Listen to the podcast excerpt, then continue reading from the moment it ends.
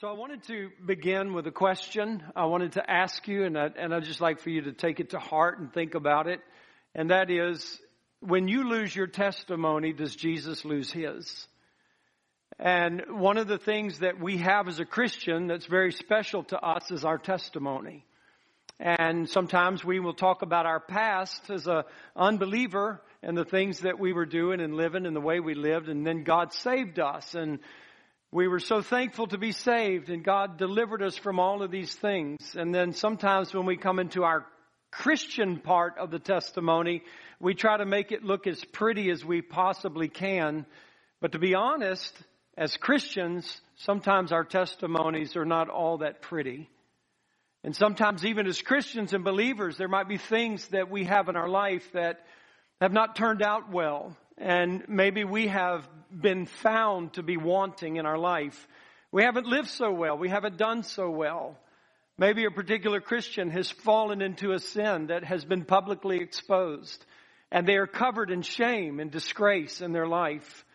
And so we typically would say of somebody like that that they have ruined their testimony. They have wrecked their testimony. They've lost their testimony. And I think basically what we mean by those phrases as the Christian church is it's over for you. We're done with you.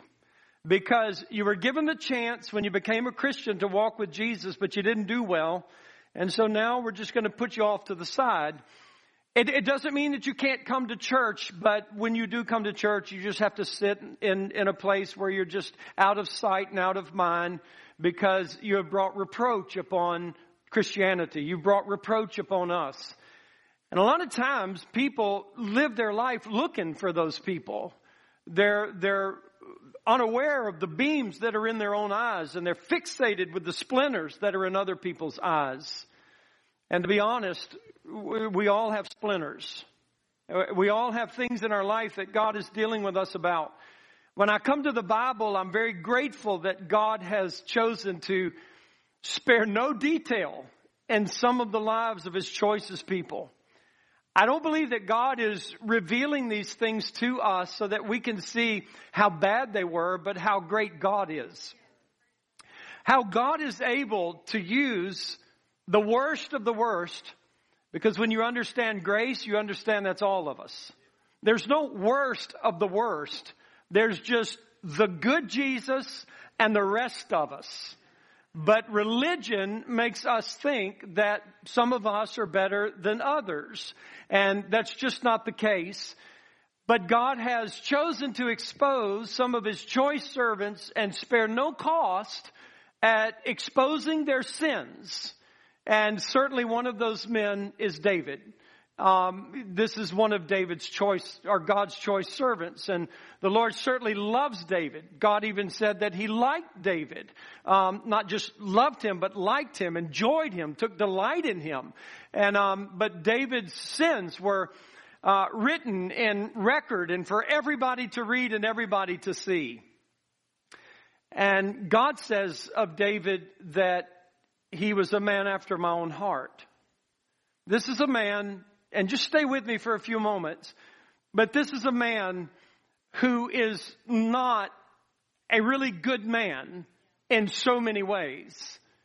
And he certainly would not be considered a really respectable or great Christian man. Um, he was a mass murderer. I know he was a soldier. I know he was a military leader and he fought for Israel. And, and as a soldier and as a military leader fighting for Israel and fighting for God and defending his people, there were people's lives that he had to take, like Goliath. And I'm not insinuating he was a murderer in that regard.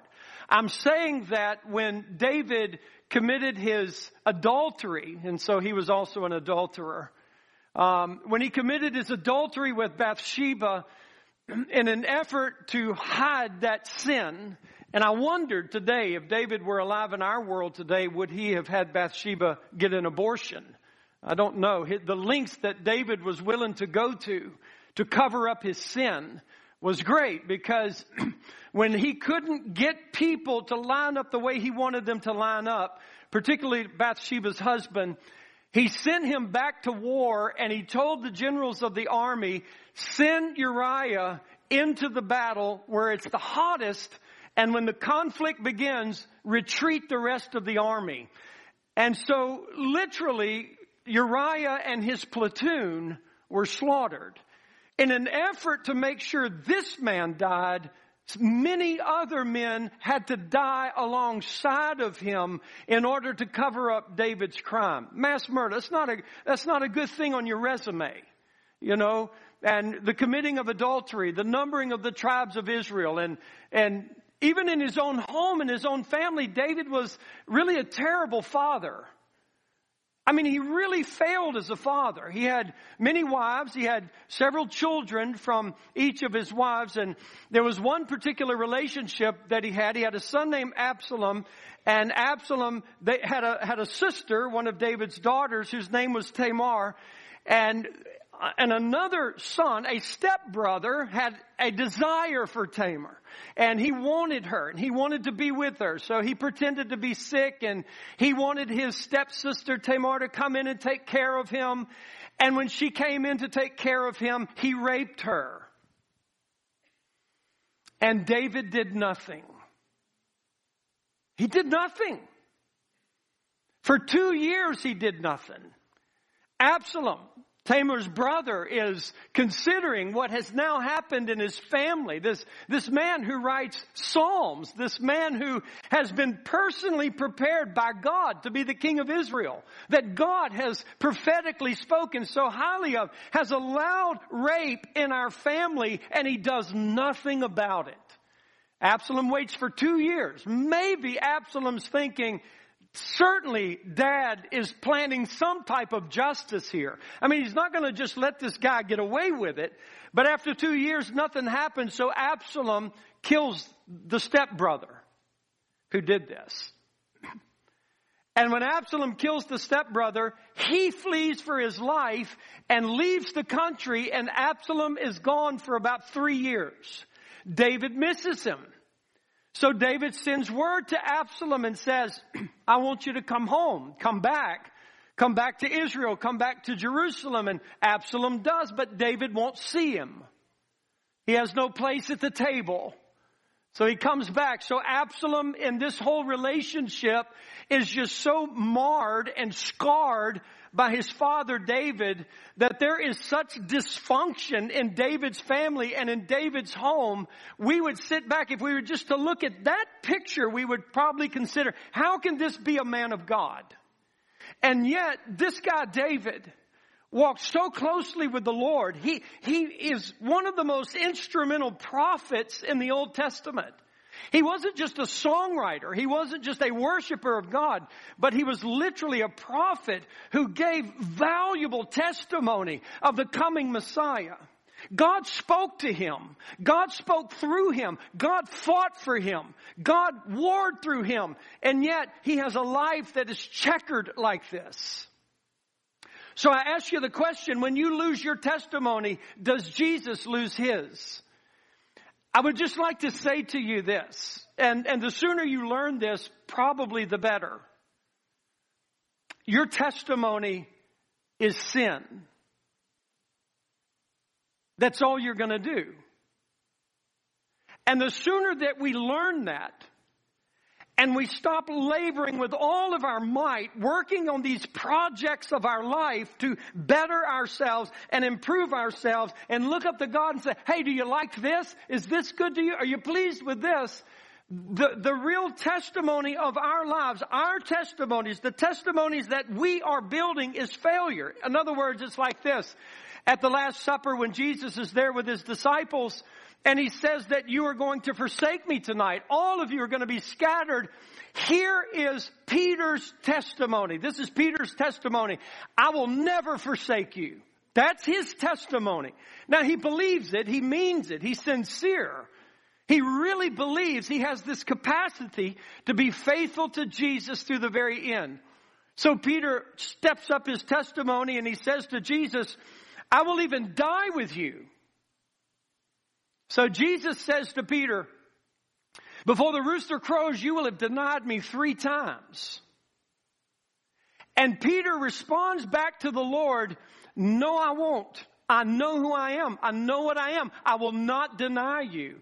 And Peter's testimony is failure. It's sin.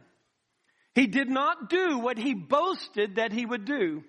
And he sinned against God and he was wrecked for it. He weeps bitterly over his sin. He feels like his life is over. Even after the resurrection, Peter's decision is, I'm going to go back to fishing. He wasn't taking a little weekend fishing trip. He's going back to his trade. What future is there for me? Look what I've done. Judas took his life, but all practical reasons, my life is over until Jesus Christ meets him on the shore. And this is just what I would like to express in the story, even at that meeting that Jesus cooks breakfast for Peter. Your testimony is ruined. Your testimony is wrecked. This is where mine comes in. Your testimony is how you can't please God, how you can't serve God, how you can't better yourself, how you can't improve yourself, how you cannot be like the Holy God. And when you come to the end and realize this is all you've got to offer, then that's where my testimony steps in and I redeem. I forgive. I recover. I pour out grace and I begin to build a testimony out of the lives of ruined people who deserve nothing and I give them everything. That's where Jesus' testimony comes in. And so life can be pretty difficult. Life is very hard. As a matter of fact, the Bible talks about there are these incredible powers and principalities that are highly organized and they literally strategize about you. You know, we have in our intelligence departments, you know, the FBI's most wanted. You would be on hell's most wanted. You know, your picture would be there. Your name would be there. You think you're a nobody. Well, think again because the moment you turned to Jesus Christ, you became a committed enemy of hell. And they know about you and they strategize about you and they want you to fall and they want you to fail. And Satan wants to accuse you and he wants to condemn you and he wants you to throw your life away and give up when you need to fall before Jesus and let Jesus Christ build his testimony. And sometimes Christians that have gone through the, the, the, despair of their life or the dark night of their life or they have come face to face with their failure, you're, you're, you're possibly at the greatest point of usefulness to God than you've ever been in your life. Because now it's all God. You've got nothing to offer Him. It's all God. And God has to get us to that point, and it's a very difficult point to be to, or, or come to. So I want to say this to you this morning. I, I'm really coming today to those of you that have wandered away in your hearts. You're here, but your heart's not here. You made it to church, but you've practically given up on ever being anything or anyone that amounts to anything. Because you know you. You know you better than anybody else knows you. And you're ashamed. And you're guilt ridden. I'm coming to you. I have an answer for you today. I'm coming to you, those of you that Satan is seeking to overthrow through condemnation and abuse. I'm coming to those of you who are in the ruin of sin. You have sinned. You have sinned. And you know how you have sinned, and your sin terrifies you. And if anybody knew what you know about yourself, you are so sickened by it that you would be so discarded and thrown away by everyone that knows you. And I want to tell you that's a lie from hell. You will not be thrown away. You will not be discarded. But there would be a rush of love and help and care given to you to restore you with Jesus Christ. And Satan is lying to you. And Satan is trying to get you to give up through condemnation. I want to say this to you. These are beautiful scriptures. There's a word mentioned not very often. It's mentioned a lot in our circles, but it's called backsliding. It's not mentioned a lot in the Bible. I know Jeremiah mentions it one time, and I'm just going to refer to this, but the backslider, and you pretty much have an impression of that. You might call it the prodigal child. You just, you just gone away from God. You just, you just went away. Maybe you had this relationship with God in your life, and you went away and you just lived in all of this sin. Maybe you're even here this morning and you've had an abortion and you know what that does. Maybe, maybe you've had something like that. Maybe you have been in some sexual sin or something of that nature. You have just backslidden. You have just drifted so far from God. And maybe you're sitting there wondering, what am I even doing in church? And I can't believe this guy is even speaking about this stuff. Who's talked to him? And God has talked to me. And the thing that God says to you, that He told me to say to you, is tell them I'm married to them. That's what he wants you to know. I'm married to you. Don't retreat from me. Don't leave me. I have, I have brought you to myself to be with me. This is the words of God through the prophet Jeremiah when he says, Go and proclaim these words. Say, return, you backslider, and I will not cause my anger to fall upon you. Isn't that great? Is that the most wonderful thing you, as a backslider you could ever hear from God? Come back to me. I will not allow my anger to come upon you. Oh my gosh. I mean, right now in your heart, start turning to Him. And, and know that this is true. He says, I am merciful and I do not want to keep my anger with you, says the Lord. All I want you to do is acknowledge your iniquity. Don't hide it. Don't say it was because of this or it was the devil that made me do it. Acknowledge it. Confess it. Agree with me. I'm so merciful. If you acknowledge your iniquity, that you have transgressed against me, you have not obeyed my voice, and turn, O backslider, for I'm married to you. And God will give you his grace. God will give you mercy. And you say, well, if I turn to God, then what do I do? If I come to God and, and, and, and I've got this sin in my life and I've got this rebellion in my life and, and, and all right, I don't, I don't even know what to say to him. That's all right. God even tells you what to say. This is so good. You talk about a God who goes the second mile to help us get right with Him. So first of all, I just want you to turn in regards to the fact that I'm married to you and I love you and I don't want to be angry with you. And when you come and you confess your sin to me and your iniquity, I'm not going to allow my anger to come upon you. I'm going to be merciful to you. So when you come to me, he said through another prophet, this is what I want you to say. Take with you words, turn to the Lord and say, take away all my iniquity and receive me graciously. Who couldn't do that? Who wouldn't do that? And I will not say any more to the work of my hands that you're our gods. For in you, God, the fatherless find mercy. God says, I will heal their backsliding. I will love them freely, for my anger is turned away from him. Let me read this to you, this, this scripture. It says in Psalm 103, God forgives all our iniquities. He heals all of our diseases. He redeems our life from destruction. He crowns us with loving kindness and tender mercies. For as the heaven is high above the earth, so great is his mercy towards them that fear him. As the east is from the west, as far as the east is from the west, so far has he removed our transgressions from us. Like as a father pities his children, so the Lord pities them that fear him, for he knows our frame and remembers that we're dust. This I recall to my mind, Jeremiah said in Lamentations, therefore I have hope.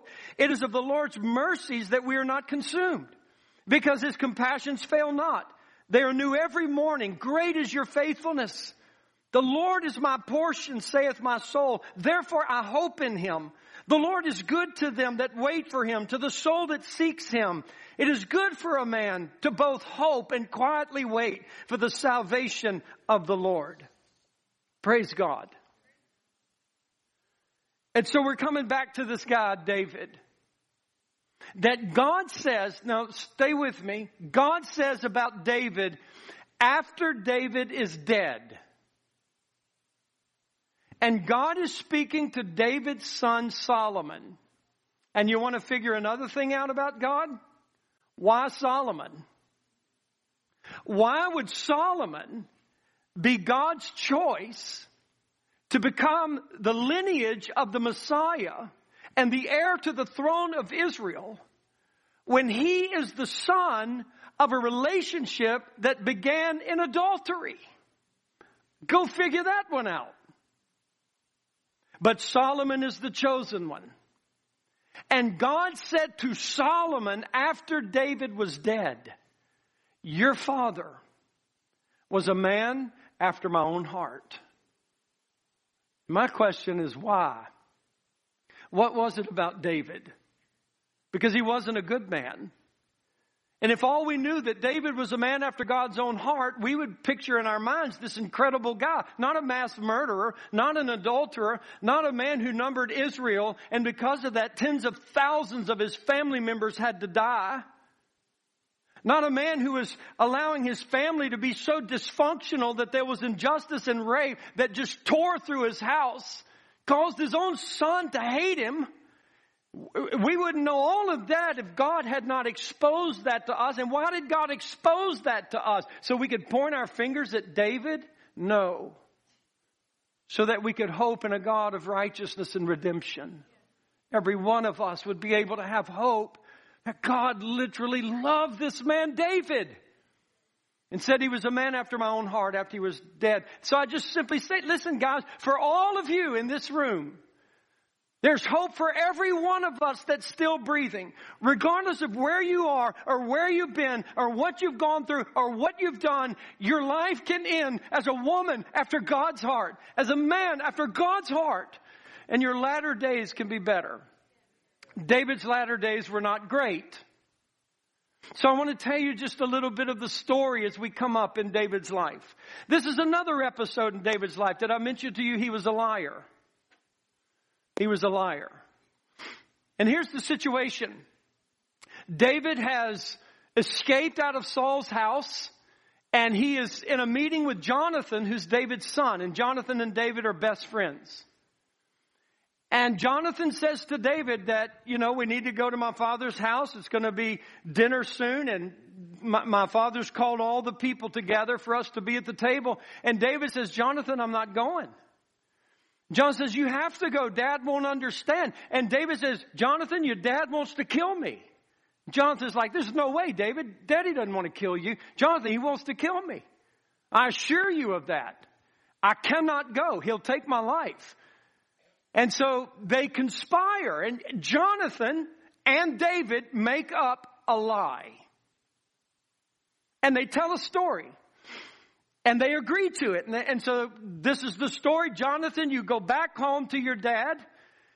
And when your dad's there and he asks about me, tell your dad that I had an emergency in my family and I had to go home to be with my family, which that was a lie. And David wasn't there. He was waiting in a field for Jonathan's answer. Jonathan agrees. He goes home. He talks to his dad. His dad says, where's David? And John says, David asked me permission if he could go home because his family needed him. So he's not here. I gave him permission. And Saul basically says to Jonathan, you are such a weak man. Don't you know that as long as David's alive, you'll never have the throne? And Jonathan said, that's not true, dad, that, that, you know, David's a good man. Jonathan is there and Saul gets up and throws his javelin at Jonathan, his own son, seeking to pierce him. Jonathan escapes that. And so Jonathan goes back out into the field. And long story short, Jonathan says to David, you're right, my dad wants to kill you. So this is where we part ways, David, because it's not safe for you. But I love you, and David loved Jonathan, and J- David went his way. When David leaves, he goes of all places to the house of his enemies. And he goes to the land of Gath. And if you remember, the Goliaths were of Gath. And he's not only in the land of Gath, he's literally in the, in the, uh, in the king's palace in Gath. And David is there. I mean, David is famous. And the king of Gath sees David in the palace and the king says, what is this guy doing here? I know that, that's David. They're singing in Israel that Saul has killed his thousands and David has killed his tens of thousands of us. What is he doing in my palace? David, quick as he is, understands what's going on, immediately begins to pretend like he's a madman. He's scared. He's fearful for his, this is the man of God. This is the giant slayer. This is the guy that killed the bear and killed the lion and he's absolutely overwhelmed in the presence of his enemies. And so he causes his mouth to foam. He starts spitting up, practically vomiting, foaming at the mouth. He gets down beside the palace door and he begins to scratch the door like this. Just scratching it, foaming at the mouth. And the king of Gath said, this man is mad. Get him out of here. And so they threw David out of the palace, acting like a madman. You're, you're king of Israel. You're man of God. You're God after, after God's own heart, man, full of faith and courage and willing to do anything. Scared. How, how, how many of you can identify with a David like that? You're at school and everybody's speaking about against God and you're scared to speak up. Everybody's talking about these new movements in our culture and you're scared to correct it because you know the moment you do and you disagree with something, you're going to be crucified by the public. Come on. You're, you're just like David. I'm just like David. Scared sometimes to stand up when I need to stand up. And it's so much easier to cower when it's hard to stand up when so many are against me. And so David flees and when he leaves, he goes to the, he goes to the priest's house. It gets worse. He goes to the priest's house. And there before the priest, he comes in there and the priest says, David, what are you doing here? And David lies. He just makes up another story and he says, well, the king has sent me on an errand so quick, I wasn't even able to prepare my, my, my, my food or anything like that. And the, and, and the priest said, um, you have nothing. And David says, I, I know I need some food. I need some food for my men. And the, and the priest said, we, we don't really have common bread here, David. We have, we have this showbread and this other stuff and we were changing it out and, and David said, well, let me have that for my men. And, and, and the priest said, well, it's common, but it's not common. And uh, ha- have you and your men been without a woman lately? You even ask that question to a man of God? So David says, we're good. We've been three days without a woman. Okay, you can have the bread.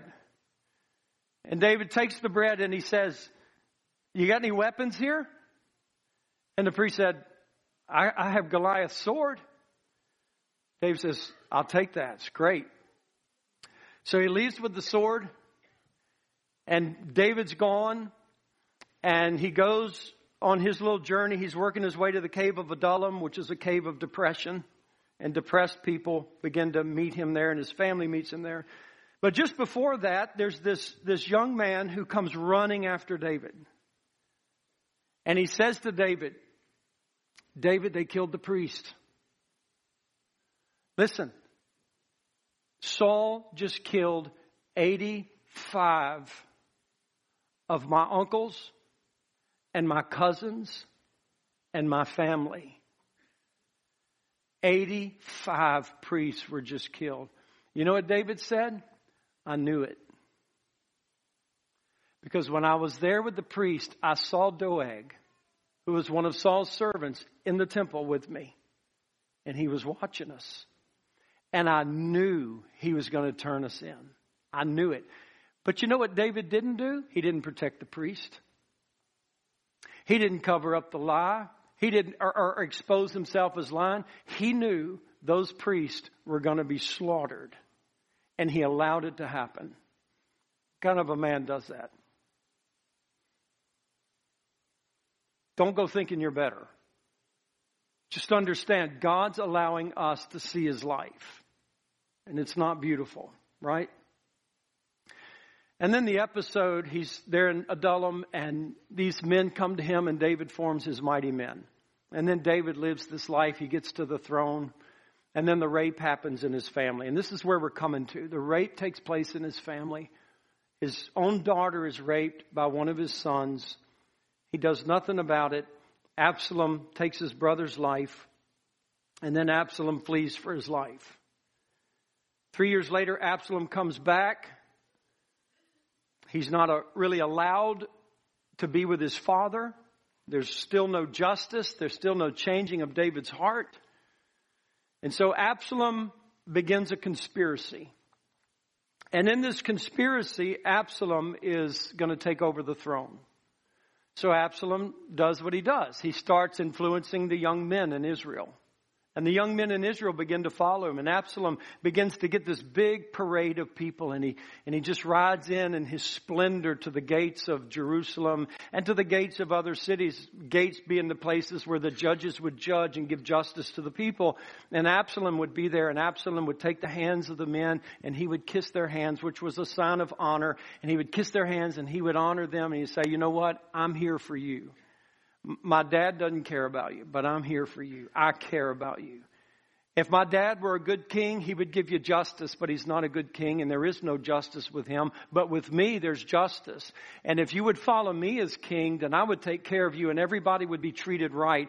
And, and the Bible says that all of Israel went after Absalom. All of them. And now we pick up with our story in 2 Samuel. And I want you to just read a few of this, these verses with me because I, I, I think they're phenomenal scriptures and revelations of, of the heart that David had, why he was different. David's counselor, Ahithophel, has gone after Absalom. Verse 6, it says, Absalom stole the hearts of the men of Israel. Chapter 15, 2 Samuel. And now Absalom is marching to David's city. And instead of fighting, David packs up his house, he packs up his family, and he leaves the city. He's not going to fight his son, and he's not going to defend his throne. He's leaving the city. I want you to see what makes this man different in his heart than many other people. When David is leaving the city, in verse 18, beginning there, you can see that a lot of the people following David out of the city are not even really Jewish. They're foreigners. It really is as though all of Israel was against David. He didn't have a great testimony in his family. He didn't have a great testimony among his people, and certainly the house of Saul despised David.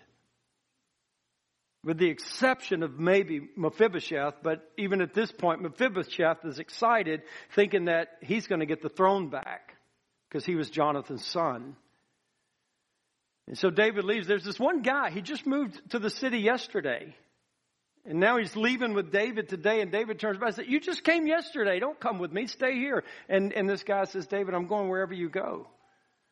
And if you read down a little bit further, David, David is going out of the city, and here comes the priest carrying the Ark of the Covenant. And David sees them carrying the Ark of the what, what are you doing? What, what are you doing? Manipulating God's presence for me.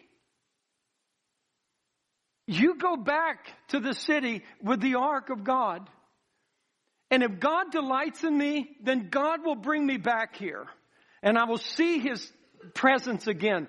But if God does not delight in me, then let God do what he will with me. And through this season in David's life, people literally came out in their yards when David was marching by and they were throwing rocks at David. And they were cursing him and saying, You're a bloody man. See, David, you've been a thief all along. You stole the throne of Saul, and now you're getting your justice from God. One of David's men said, Can I go take his head off? And David says, No. Oh, would to God we could be like this. Because David said, no, maybe God wants him to do this to me. Don't stop him. Maybe there's some things God wants said to you. Even if in your heart you know it's not true, you know it's not right about you, maybe it's just gonna shake you a little bit to be able to look into your heart for just a second to ask the question, could it be true about me? We, we tend to think that nothing wrong could really be about me because I'm, I'm genuinely honest and right inside of my heart. And we know we're not, but we like to convince ourselves that we are. And so David says, let him curse me. This could be the will of God. It could be what God wants him to do to me. We'll just leave that into the hands of God and, and perhaps God will show me mercy as a result of this. And then we're going to read these verses and it says this in verse 30 And David went up by the ascent of Mount Olivet and wept as he went up and had his head covered and he went barefoot. And all the people that was with him covered every man his head and they went up weeping as they went up. And one told David, saying, Ahithophel is among the conspirators with Absalom. And David said, O Lord, I pray you turn the counsel of Ahithophel into foolishness. And it came to pass that when David was come to the top of the mount where he worshiped God,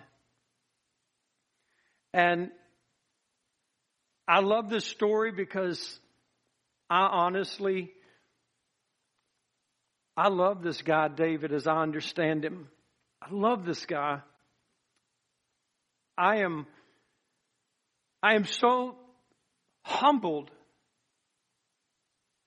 that there was a man who could be so exposed and still worship God.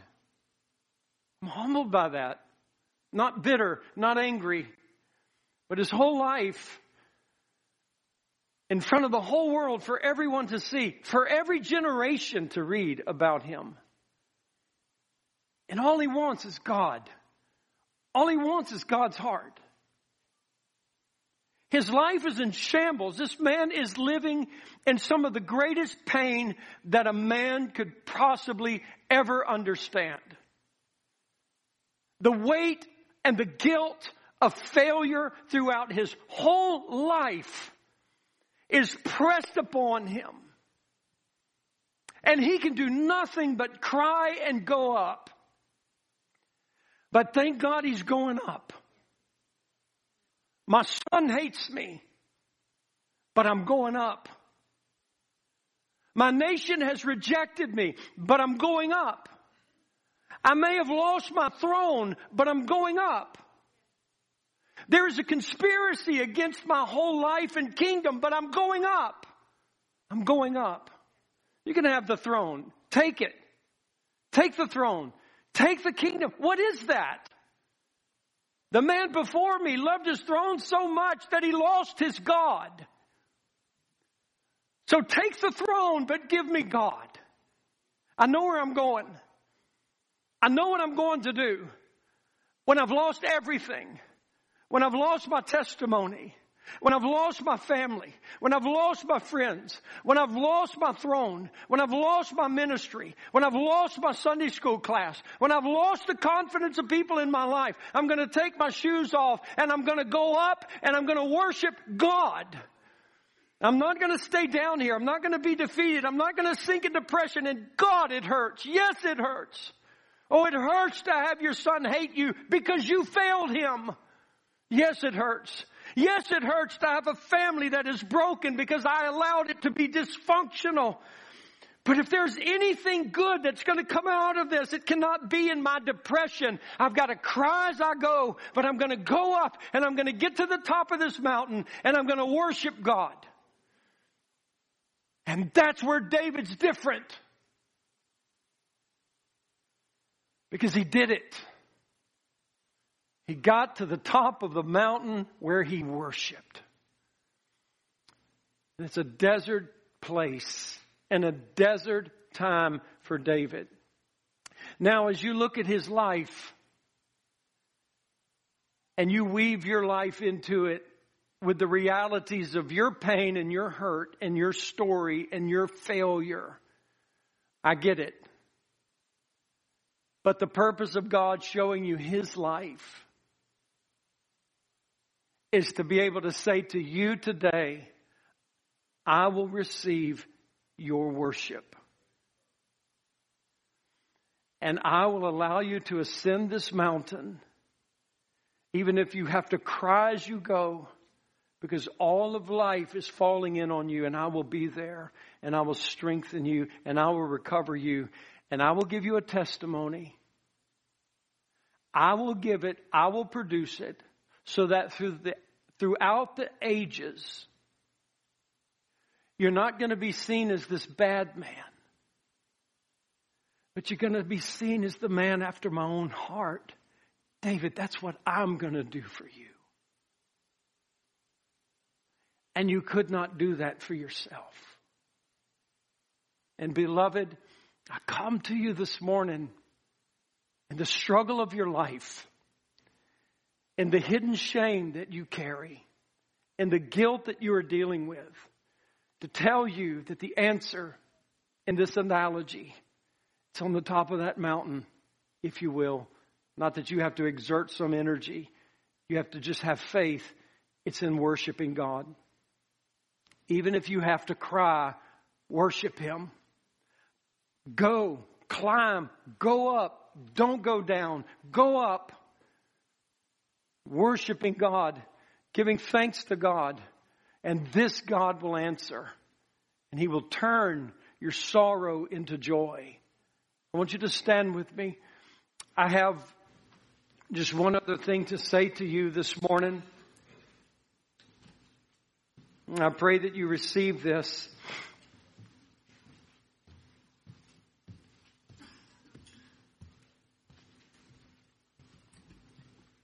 The passage in the Bible that says, What man would start to build a tower who didn't know if he could finish it?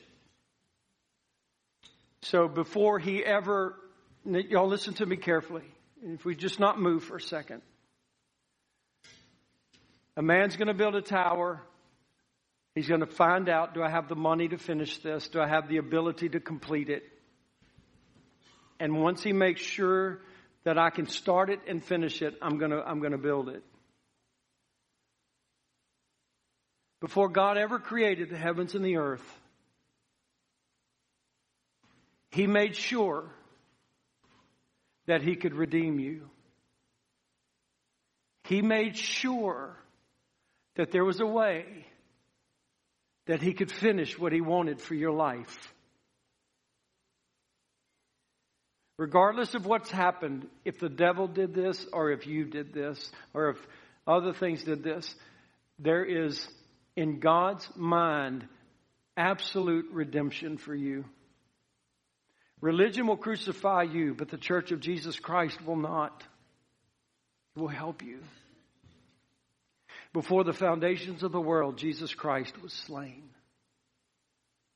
And God knew as you would stand here this morning the path that you've walked, the places you've been, the things that you've done, what you've watched, where you've been, God knows I can redeem you. And I do love you. Tell them, Lee, that I'm married to them and I don't want to be angry with them. Just tell them to come and acknowledge it and I will be so merciful to them. First thing God ever wanted you to know about Himself was He's a creator. In the beginning, God created. And He took the form and the darkness of this universe and He created order and life. If you will let Him speak into your life today, then He can begin to create order out of the chaos that your life is in. If you let Him.